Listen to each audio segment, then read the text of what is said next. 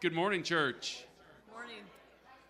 Thank you for joining us this morning to come together and worship God through song and through studying His Word. If you please stand with me if you are able, we will worship God through singing, Come Thou Fount, Come Thou King.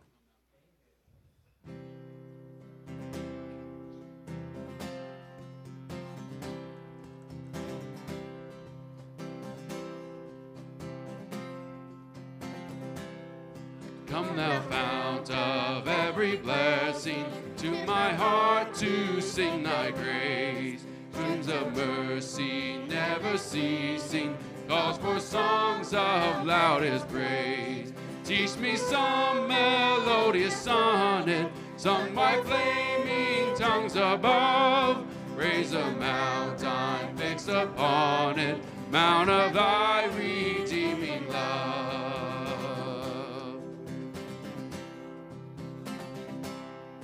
I was lost in utter darkness till you came and rescued me. I was bound by all my sin when your love came and set me free. Now my soul can sing a new song. Now my heart has found a home. Now your grace is always with me, and I'll never be alone. Come thou fount, come thou king, come thou precious prince of peace. Hear your bride, to you we sing. Come thou fount of our blessing. Come thou fount, come thou king, come thou precious prince of peace. Hear your bride, to you we sing. Come thou fount of our blessing.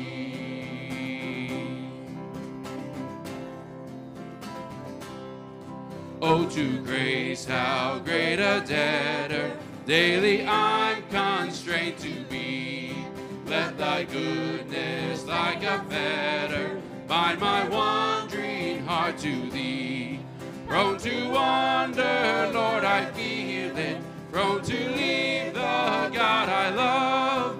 Here's my heart, Lord, take and seal it. Seal it for thy courts above.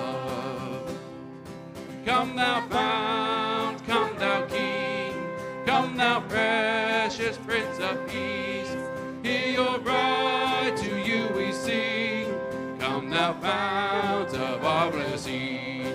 Come thou fount, come thou king, come thou precious prince of peace.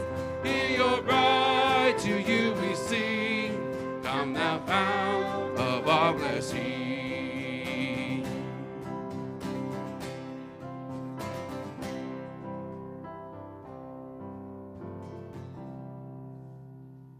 Thank you. Please be seated.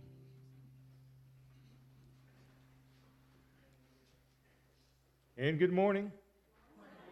I'm glad that you were here and today you made it safely. And it's nice to be out here. And it's nice to know that it's going to warm up this week and the snow's going to go away. I'm telling you that I'm having withdrawal from my motorcycle. I wore my helmet while I was on my tractor. It's not the same. You know, just saying. Okay.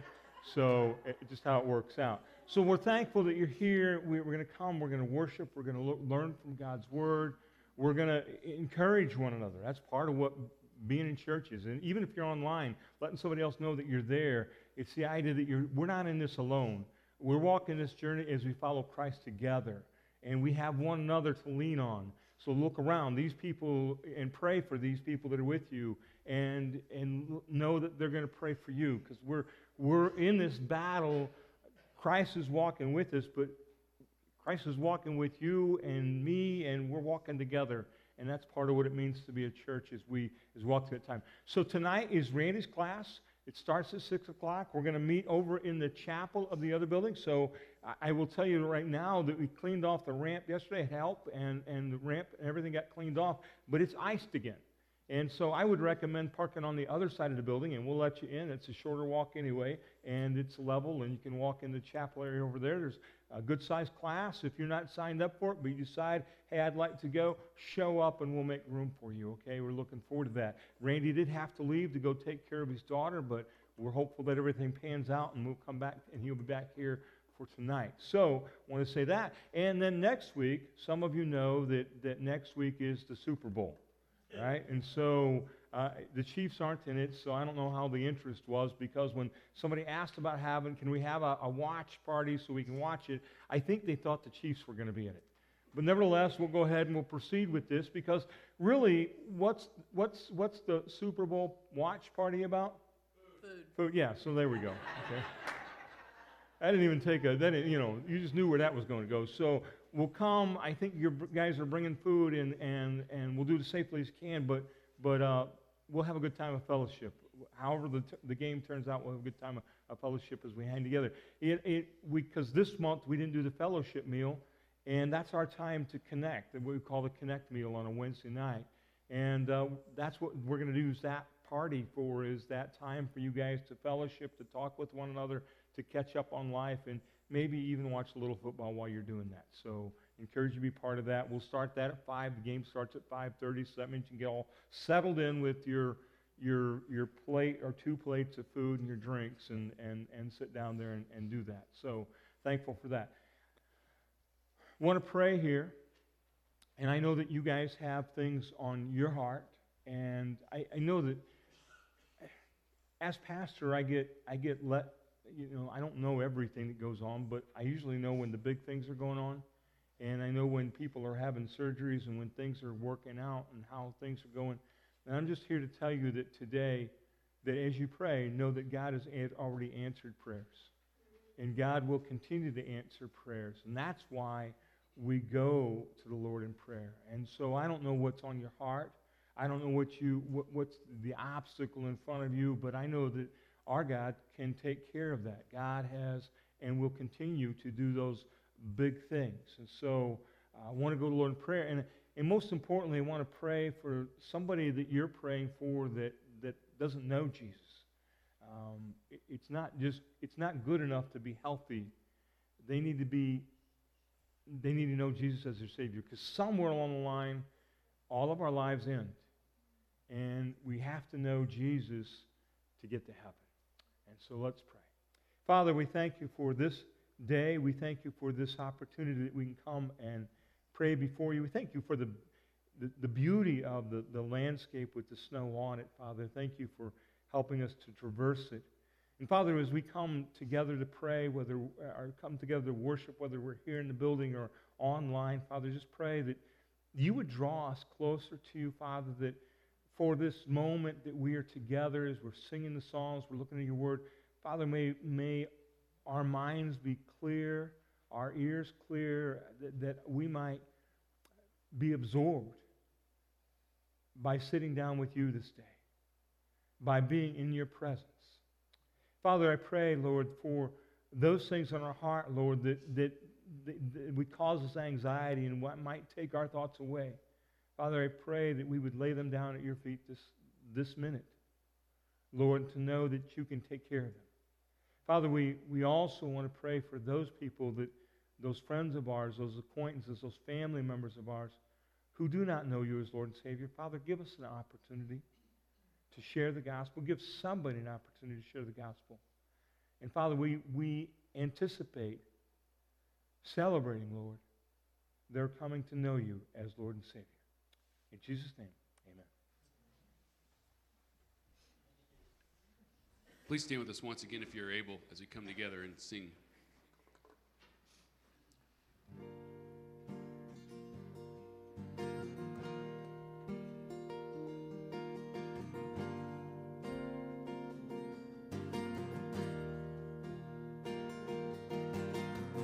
The grace of God has reached for me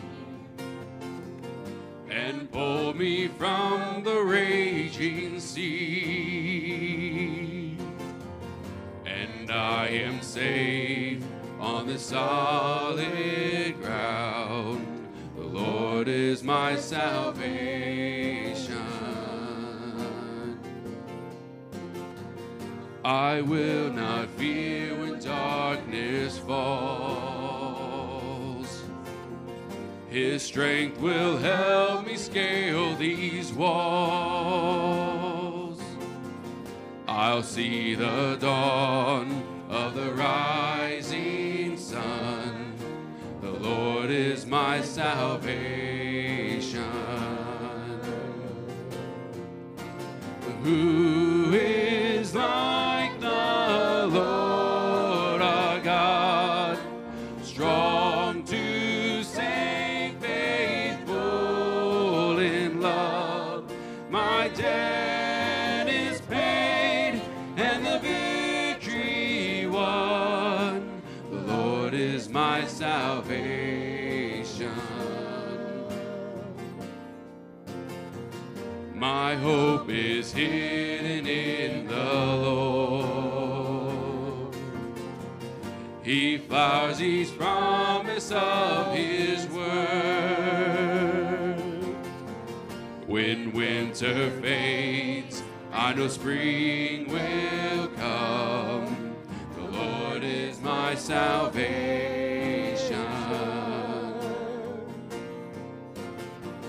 In times of waiting, times of need, when I know loss, when I am weak, I know his grace will renew these days. The Lord is my salvation.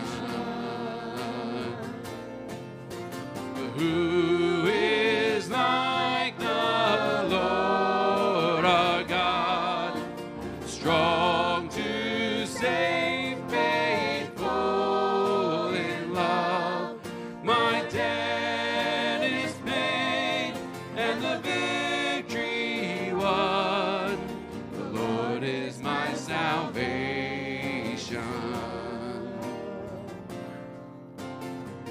And when I reach my final day, he will not leave me in the grave, but I will rise. He will call me home. The Lord is my salvation.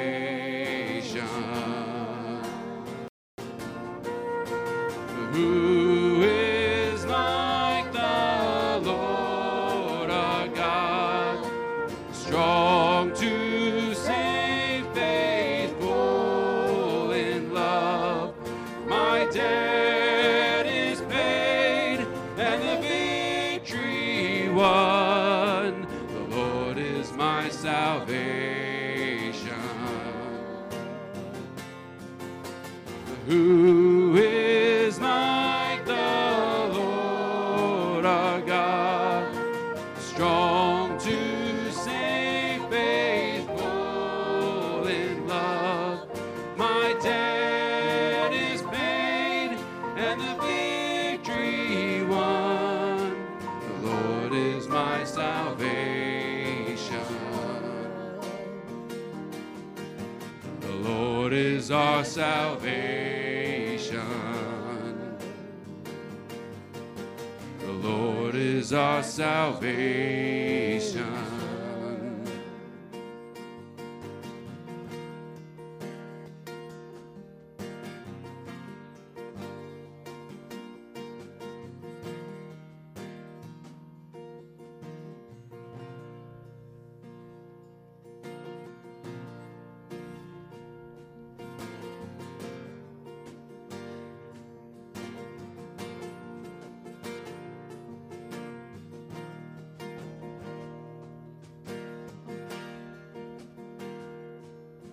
The splendor of the King, clothed in majesty, let all the earth rejoice, all the earth rejoice. He wraps himself in light, and darkness tries to hide, and trembles at his voice, trembles at his voice. How great is our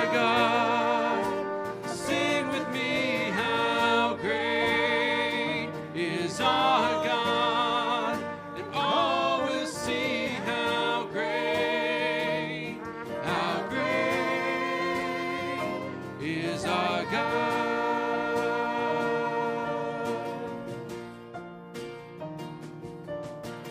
And age to age he stands, and time is in his hands, beginning and the end, beginning and the end. The God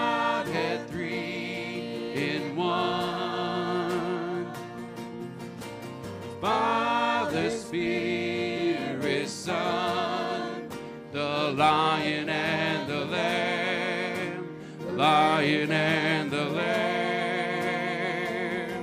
How great is our God? Sing with me, how great is our God? And all will see how great.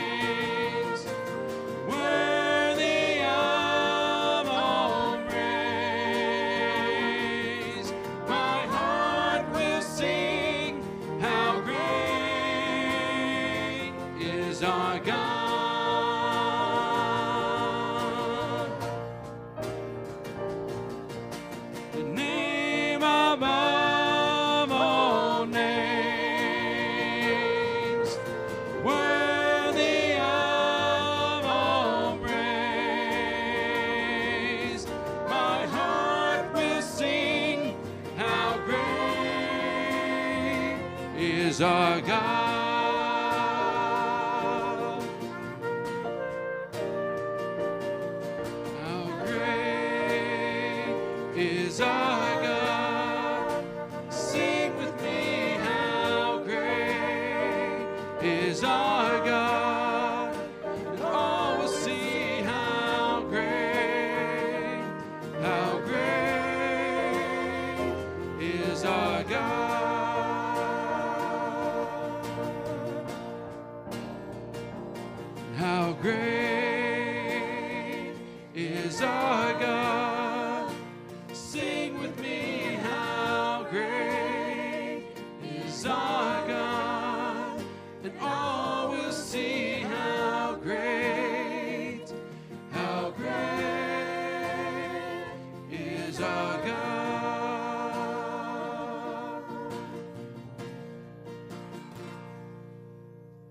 Please be seated.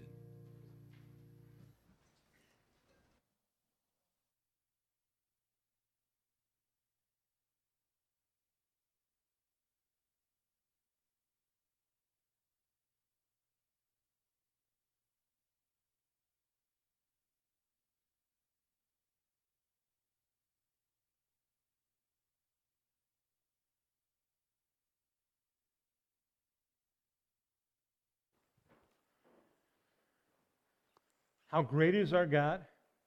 Who is like our Lord? Okay, we're gonna try to answer that question and think about that as we walk through the book of Nahum.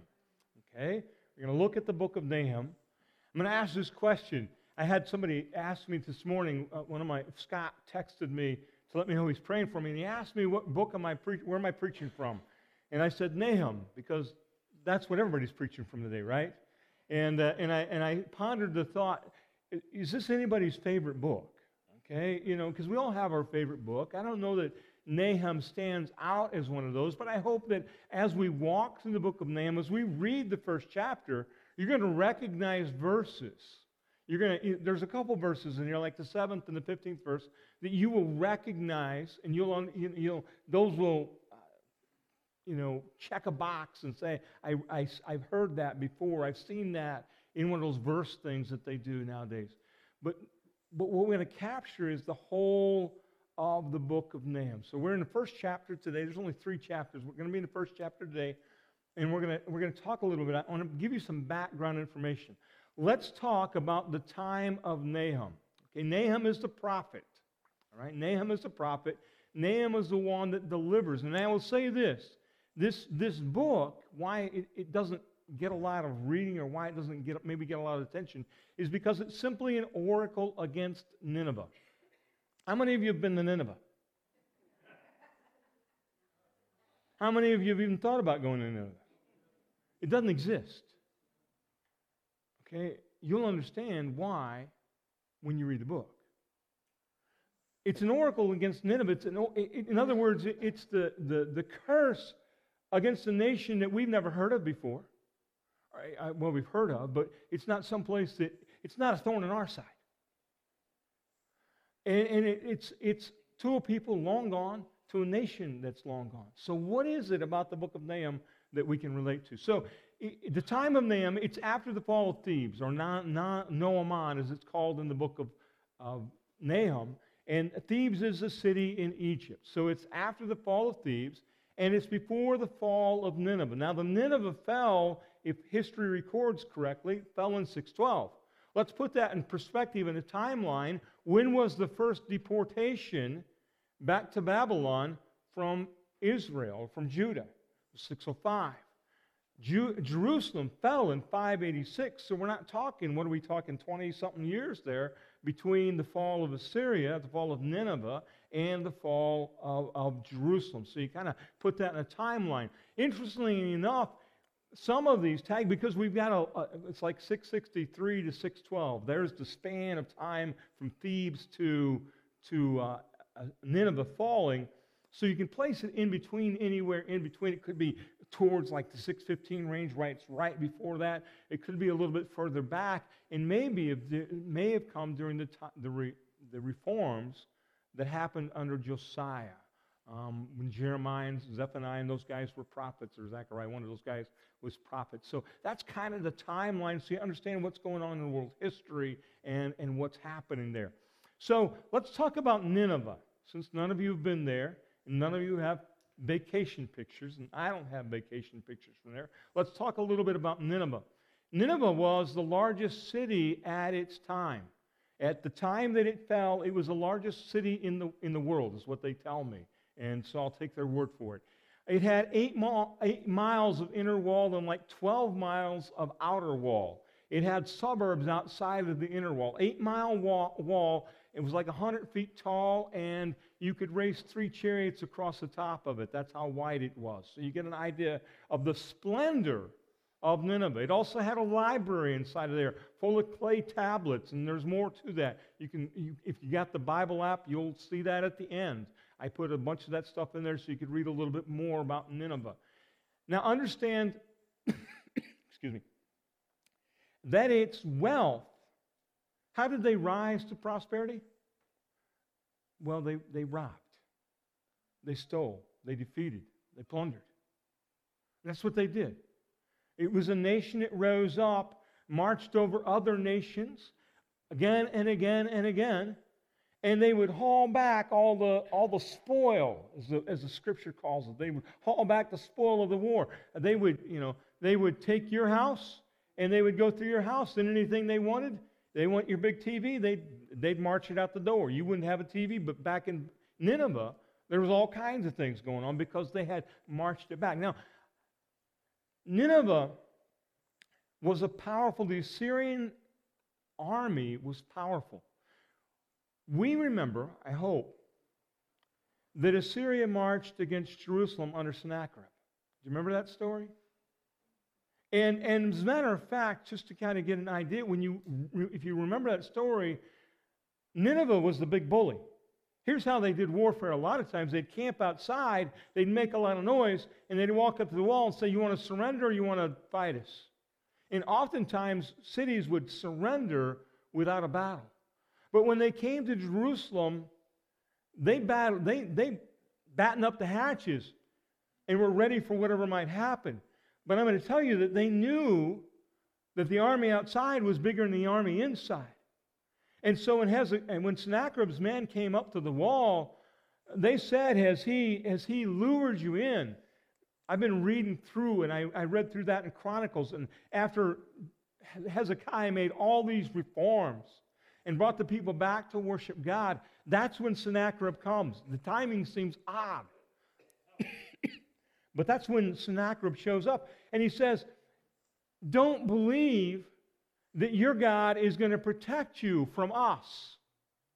Because he says, and he mentions, has the God of this place and the God of that place. Because everybody had their own gods, right? They had set them up. They worshipped idols. Everybody had something made out of wood or stone. It was the God of their city or their country.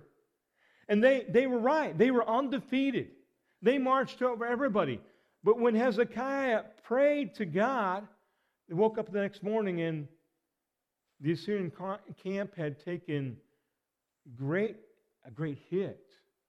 Had lost over 100,000 men. I don't remember the number right now.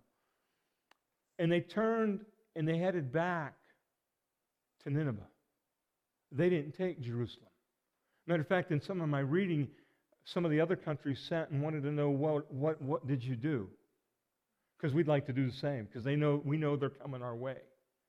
But it was because they trusted in God. So we see a Syrian army, and we think of the defeat that they experienced at Jerusalem.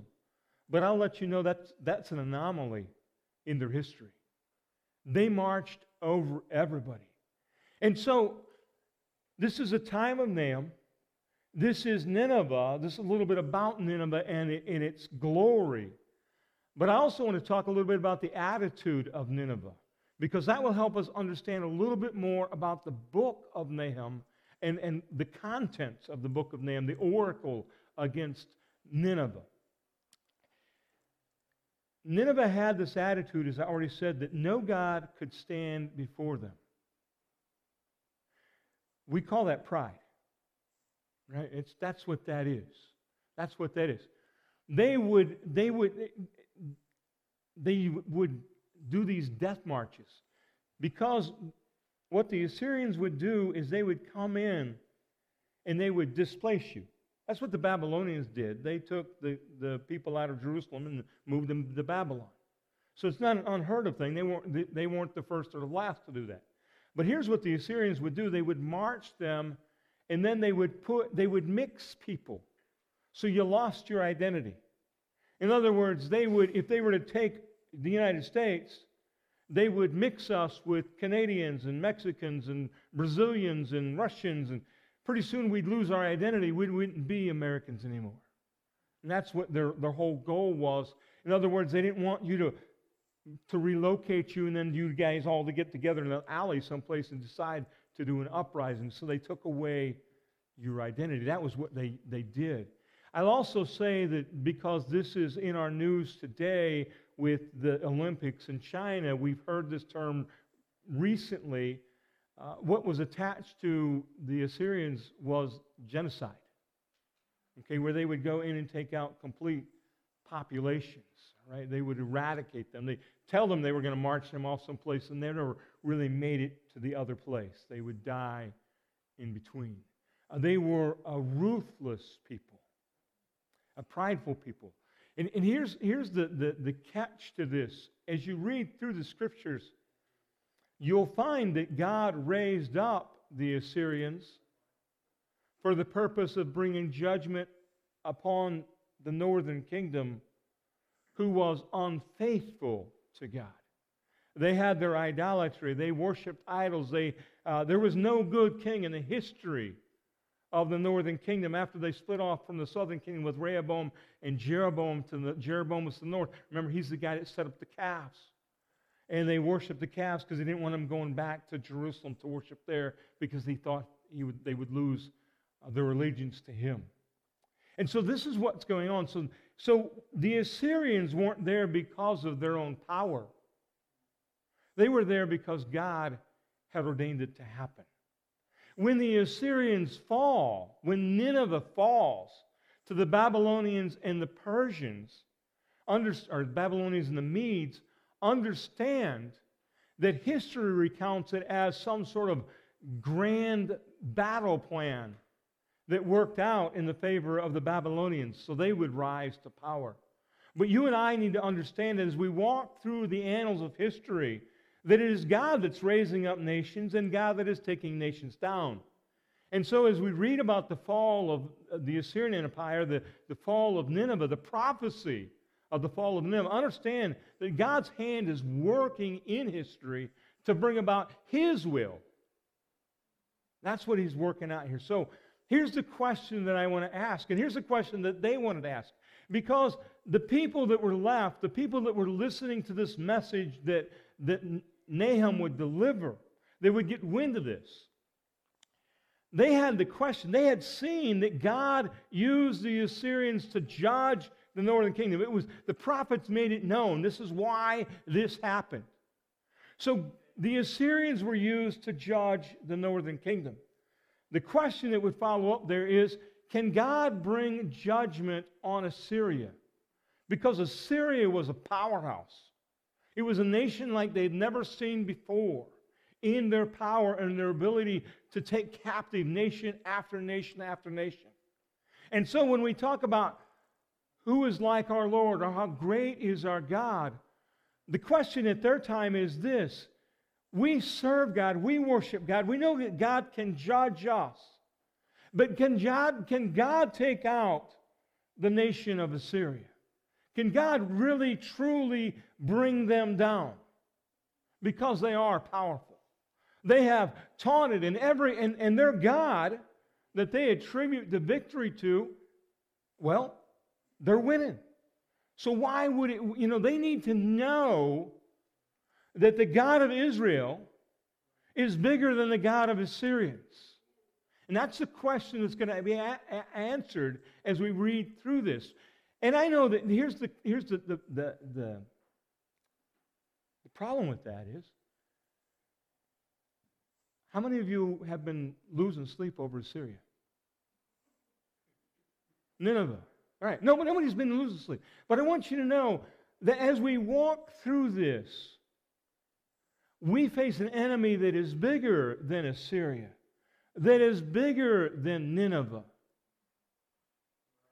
Can God bring judgment on Satan? Might be the way that I would rephrase that question. And to answer that question, to ask that question in terms of our time and space. Can God bring them down? And so that's a question that we're going to look at as we walk through this. So let's pick it up in the first verse of the first chapter. The Oracle of Nineveh, the book of the vision of Nahum the Elkoshite, and that's all we know about him. A jealous and avenging God is the Lord. The Lord is avenging and wrathful. The Lord takes vengeance on His adversaries, and He reserves wrath for His enemies.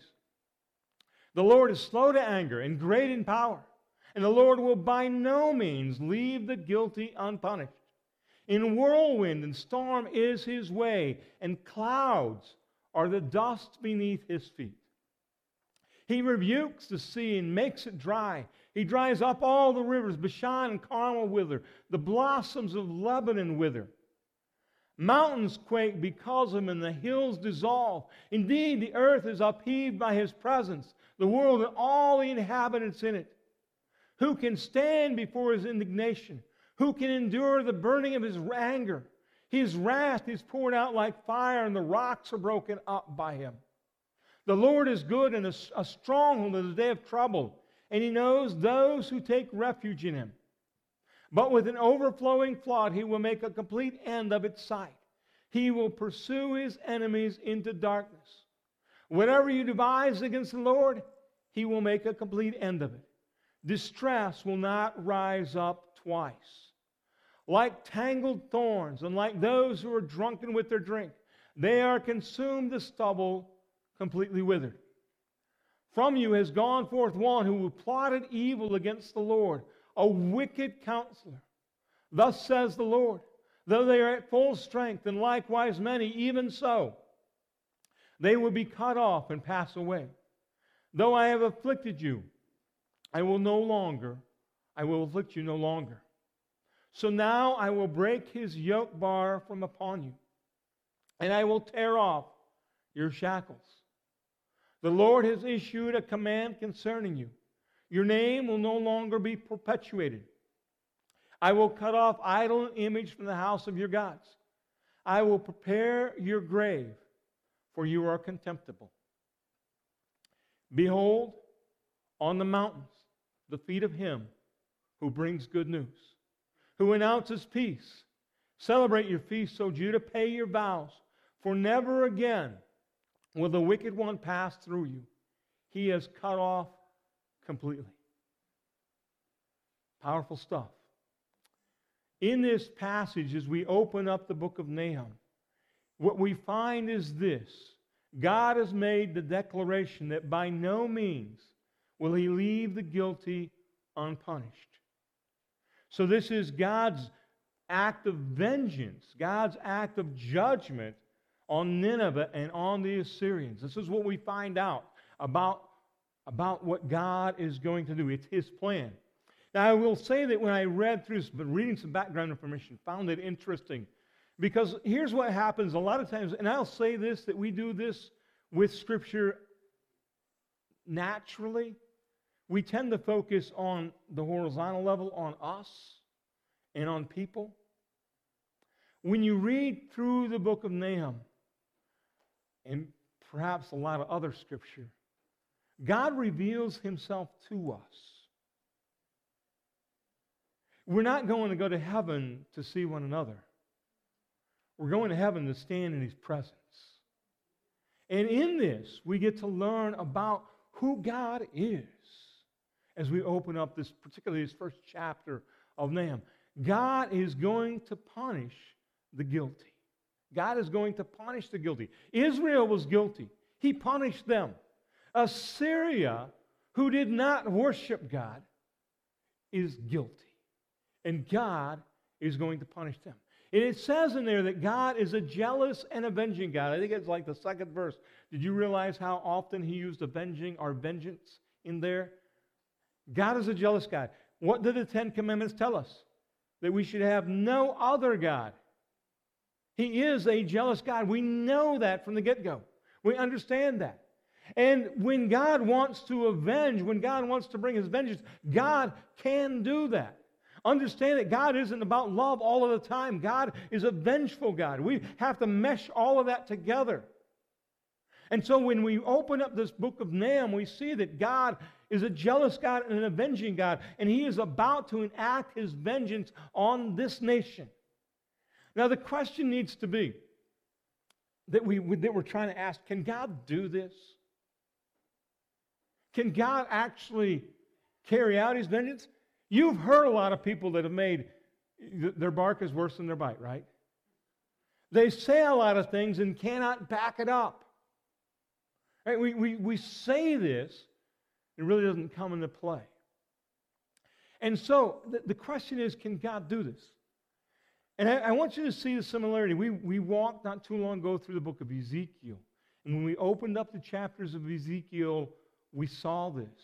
When we think about the quest, the task, the great commandment that the disciples and the apostles had to carry out in the book of Acts. This, what happened before they were asked to do that? Jesus rose from the dead. He overcame death. Nobody had ever done that before. You see, when God's about to do something, and he needs his people to understand, he shows up in a big and mighty way. And walking out of the grave is a big and mighty thing. We opened up the passage of Ezekiel, the vision that he had there. That's of a God bigger than our imaginations. Even though the writer of Ezekiel tries to capture that for us, we're still left with our heads swimming trying to capture the largeness, the bigness, the power of God. And as we read through the book of Nahum, as we talk about him carrying out the vengeance, he's not going to leave the guilty unpunished, what do we get to discover? That our God, the God that they serve, the God that we serve, is great in power.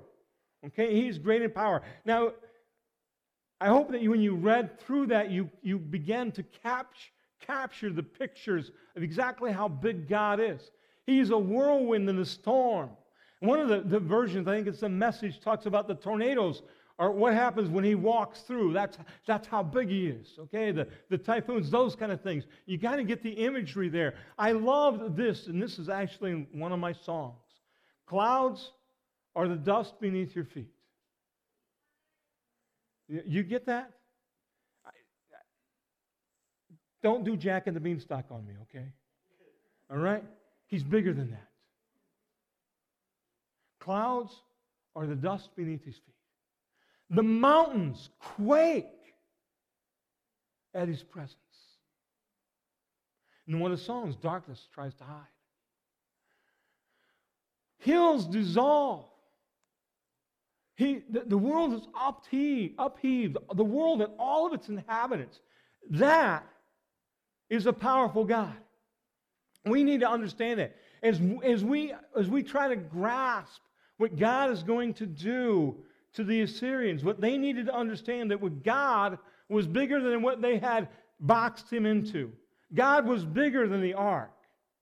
God was bigger than the tent. God was bigger than the temple.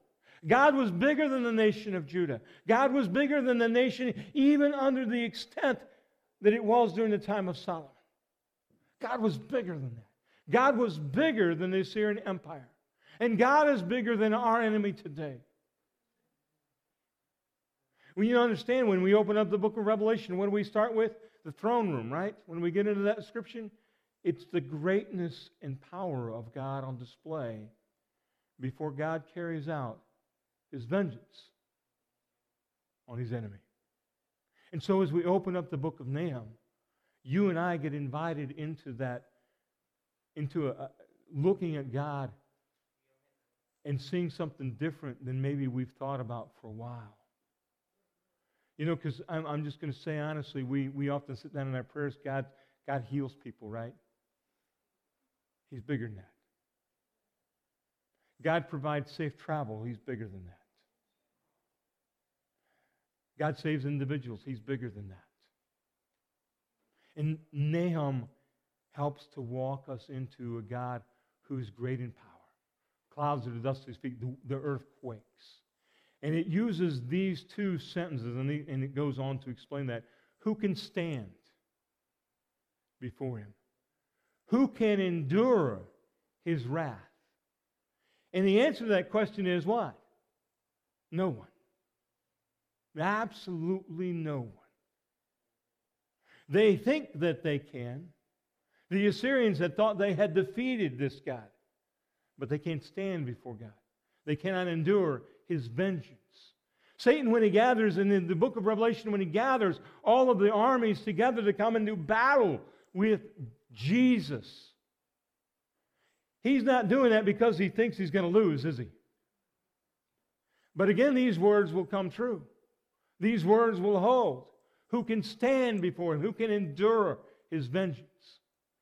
And what it says in that passage of Scripture, and this is a little bit of what we get to see in history that they didn't get to see.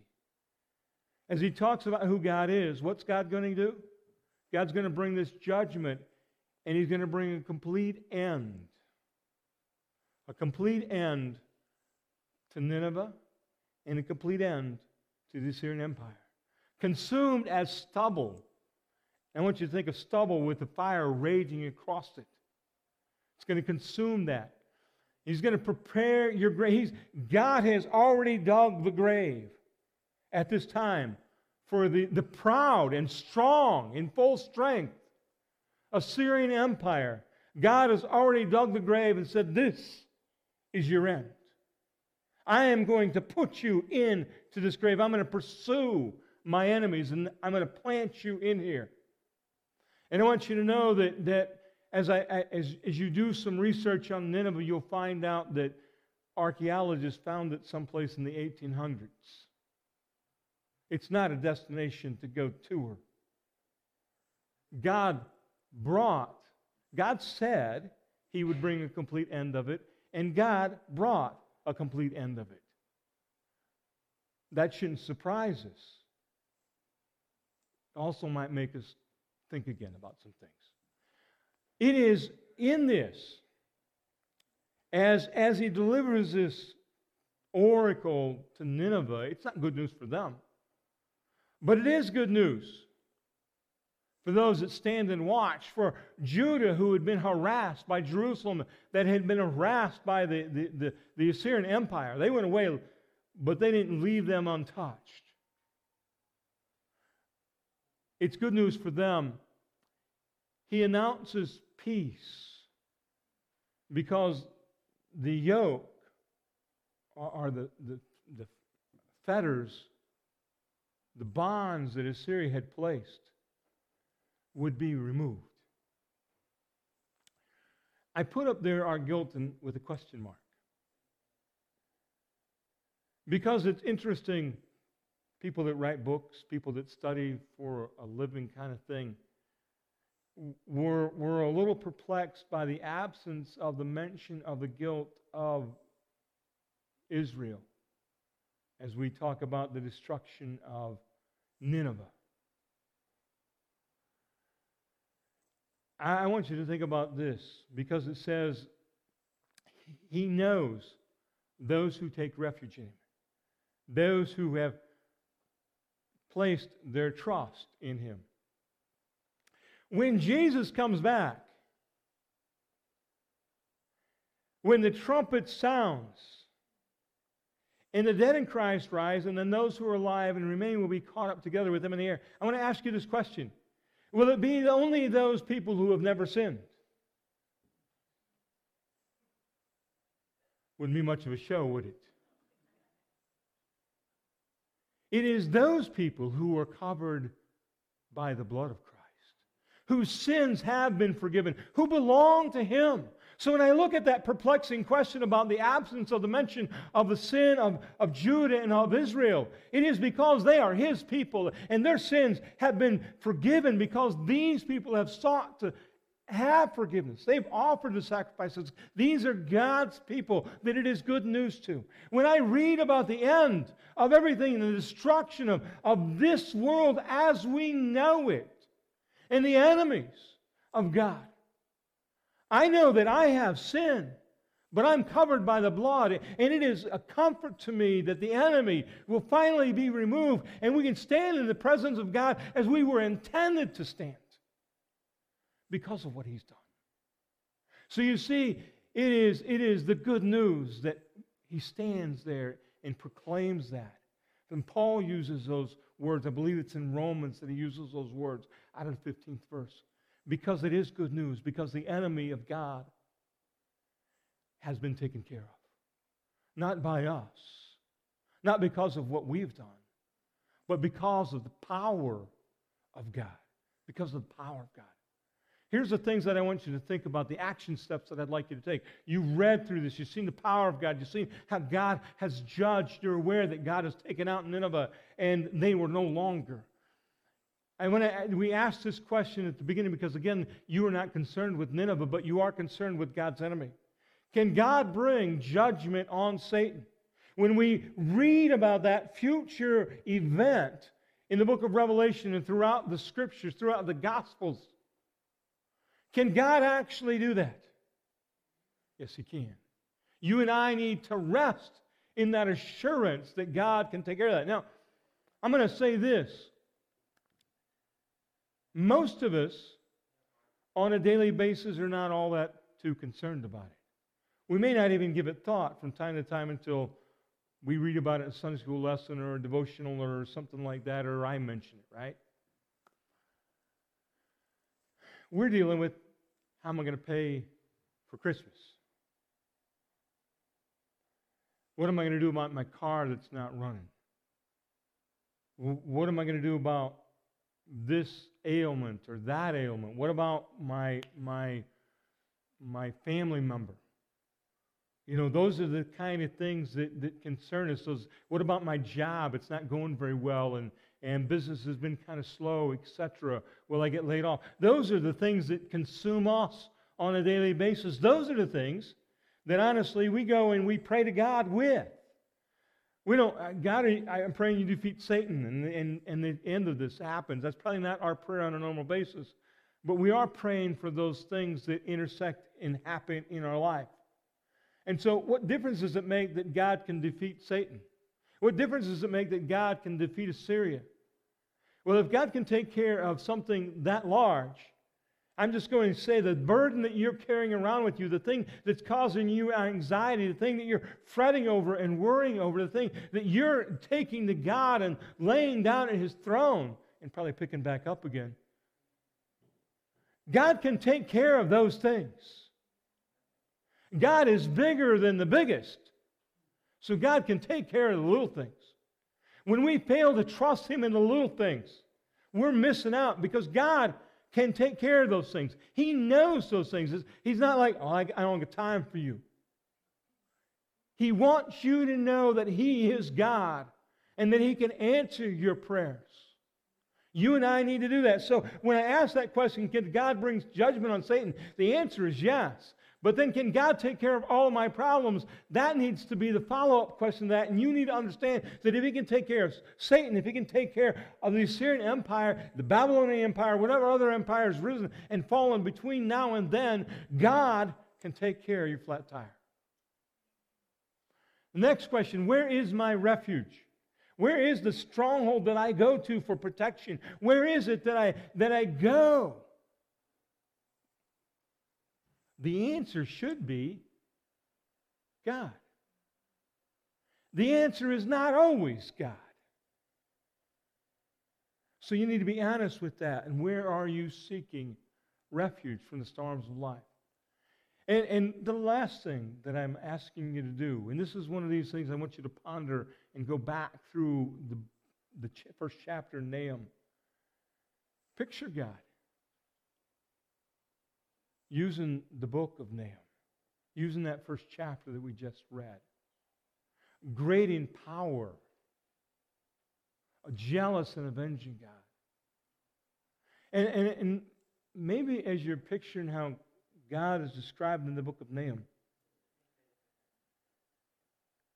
maybe it will help you to take God out of the box that you've placed Him in that's way too small. Maybe draw a picture of that, because He's bigger than what you think.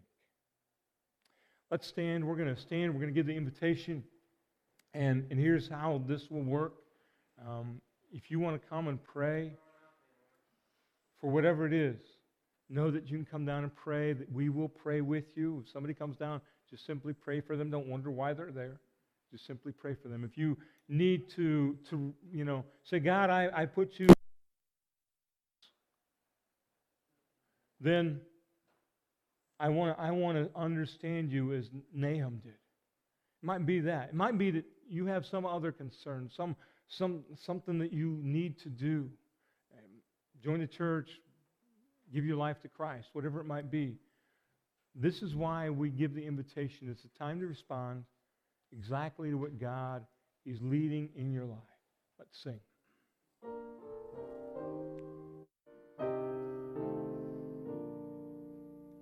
Oh Lord my God, when I in awesome wonder consider all the worlds thy hands have made, I see the stars, I hear the